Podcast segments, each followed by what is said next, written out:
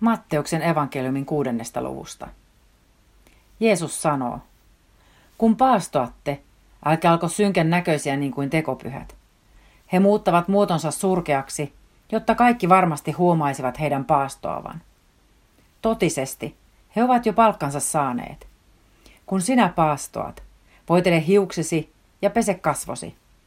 Silloin sinun paastoasi eivät näe ihmiset, vaan isäsi, joka on salassa – Isäsi, joka näkee myös sen, mikä on salassa, palkitsee sinut. Älkää kootko itsellenne aarteita maan päälle.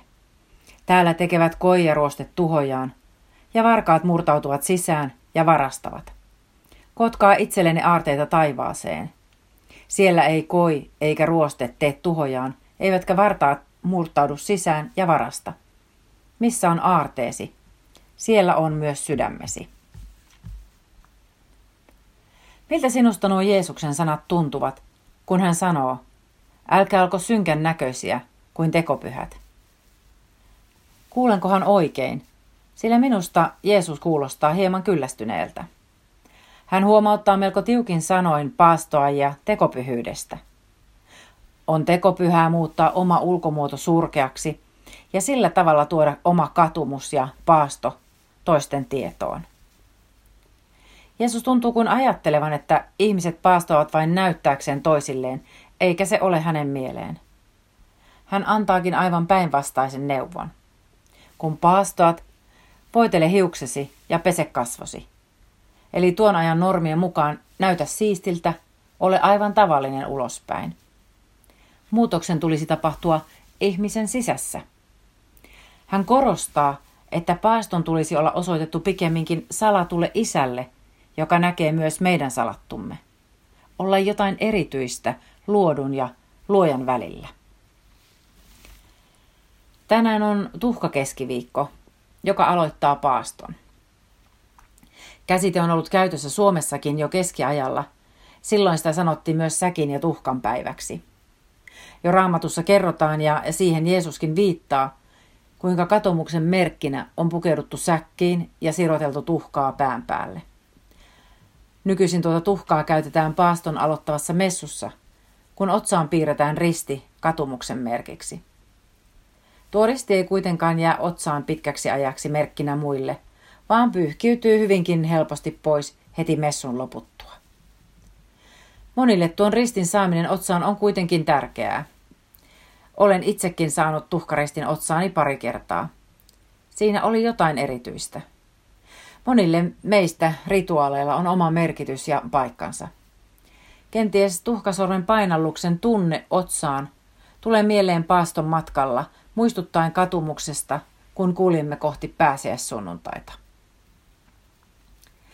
Mikä on meidän aikamme paastotekopyhyyttä? Onko se sitä, että päivitämme sosiaalisessa mediassa paastoaikeistamme? Kerromme hyvistä suunnitelmistamme laajalle joukolle – Toisinaan sitoumukset itse asiaan saattavat olla kuitenkin aika kevyitä.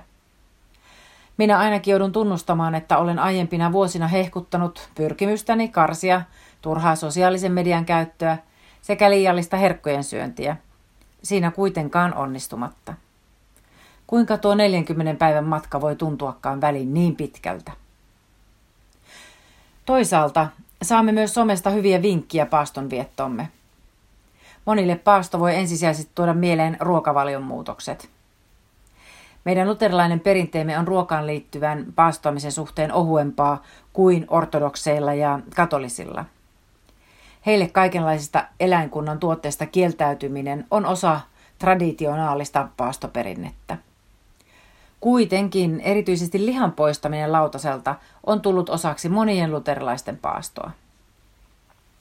Ylikulutamme lihaa sekä luonnonvaroja, joten omasta käyttäytymisestään on hyvä olla tietoinen ja tehdä päätöksiä kestävämpien valintojen suhteen. Paasto onkin oiva aika pohtia ja tehdä muutoksia näiden valintojen osalta. Viime vuosina aivan oikeutetusti on paaston aikana nostettu esiin luomakunnan varjelu. Jo kymmenettä vuotta pidettävä ekopaasto – haluaa tänä vuonna kiinnittää huomiomme erityisesti veteen ja sen kuluttamiseen. Paasto onkin mahdollisuus luopua ja kieltäytyä turhasta, kuten makeisista, alkoholista, netin ja sosiaalisen median runsaasta käytöstä, television katselusta ja, ja monista turhista menoista ja riennoista. Mutta mikä on itse kenellekin liiallista ja turhaa? Sitä on jokaisen tutkiskeltava juuri omalta kohdaltaan. Mutta mitä ajattelet, jos sanon hieman radikaalisti, että paasto ei ole vain karsimista varten, vaan se on myös hyvä hetki lisätä elämään jotain oleellista. Paastossa voit antaa aikaasi elämän tärkeille asioille. Ja tärkeintä on viettää aikaa Jeesuksen seurassa, Jumalan sanan äärellä rukoillen. Voi lisätä hetkiä aivan kaksin olemiseen, hiljaisuudessa tai raamattua lukien. Tämä aika, jota nyt elämme, on riisunut meiltä monia menoja ja touhuja. Kenties vapaata aikaa päivän hiljaiseen pysähtymiseen onkin helpompi järjestää. Joillekin meistä tuo hetki voi olla heti aamulla, kun aamu on vasta sarastamassa, eikä päivän ajatukset ja touhut ole vielä vieneet mukanaan. Minulle juuri tuo hetki aloittaa päivän parhaalla mahdollisella tavalla. Joku toinen meistä taas voi löytää oman yhteisen ajan esimerkiksi kevättalvisen luonnon helmassa kävellen. Luonto on yksi Jumalan ilmoitus itsestään ja metsän rauha tuo itsessään jo rukouksen tilaan. Tai ehkä se oikea aika onkin illan viimeiset hetket ennen nukahtamista, kun katselet mennyttä päivää ja kuulostelet, mitä Jumala haluaa menneen päivän kautta sinulle kertoa. Tuota aikaa ei tarvitse erityisesti ohjelmoida. Voit vain rohkeasti asettua kuulolle. Ei tarvitse puhua, vaan saan olla levossa ja katselen sydämessäni tapahtuvaa. En esitä toiveita, tarpeita tai asioitani Jumalalle, vaan kuuntelen, olisiko Jumalalla jotain asiaa minulle. Mitä Jumala itse tahtoo nostaa eteeni. Moni asia on meille itsellemme salattua, mutta isämme näkee senkin. Hän tuntee meidät, eikä yksikään hius irtoa päästämme ilman, ettei hän sitä tiedä. Hän myös tietää, mitä tarvitsen. Tuota rukousta, jossa aseton Jumalan eteen, läsnäoloon ja kuulolle, sanotaan kontemplatiiviseksi rukoukseksi. Miltä sinusta nuo Jeesuksen sanat tuntuvat, kun hän sanoo, missä on sinun aarteesi, siellä on sydämesi. Mietin lähtisinkö ja kysyn, lähtisitkö sinä paastomatkalle Jeesuksen kanssa? Kulkisimmeko hiljaisen pätkän päivittäin hänen rinnallaan? Mitä mahtaisimme hiljaisella matkalla itsessämme kohdata? Katumusta, häpeää, kaipausta, kiitosta, surua, riemua ja iloa. Kenties kaikkea tuota ja vielä paljon muuta.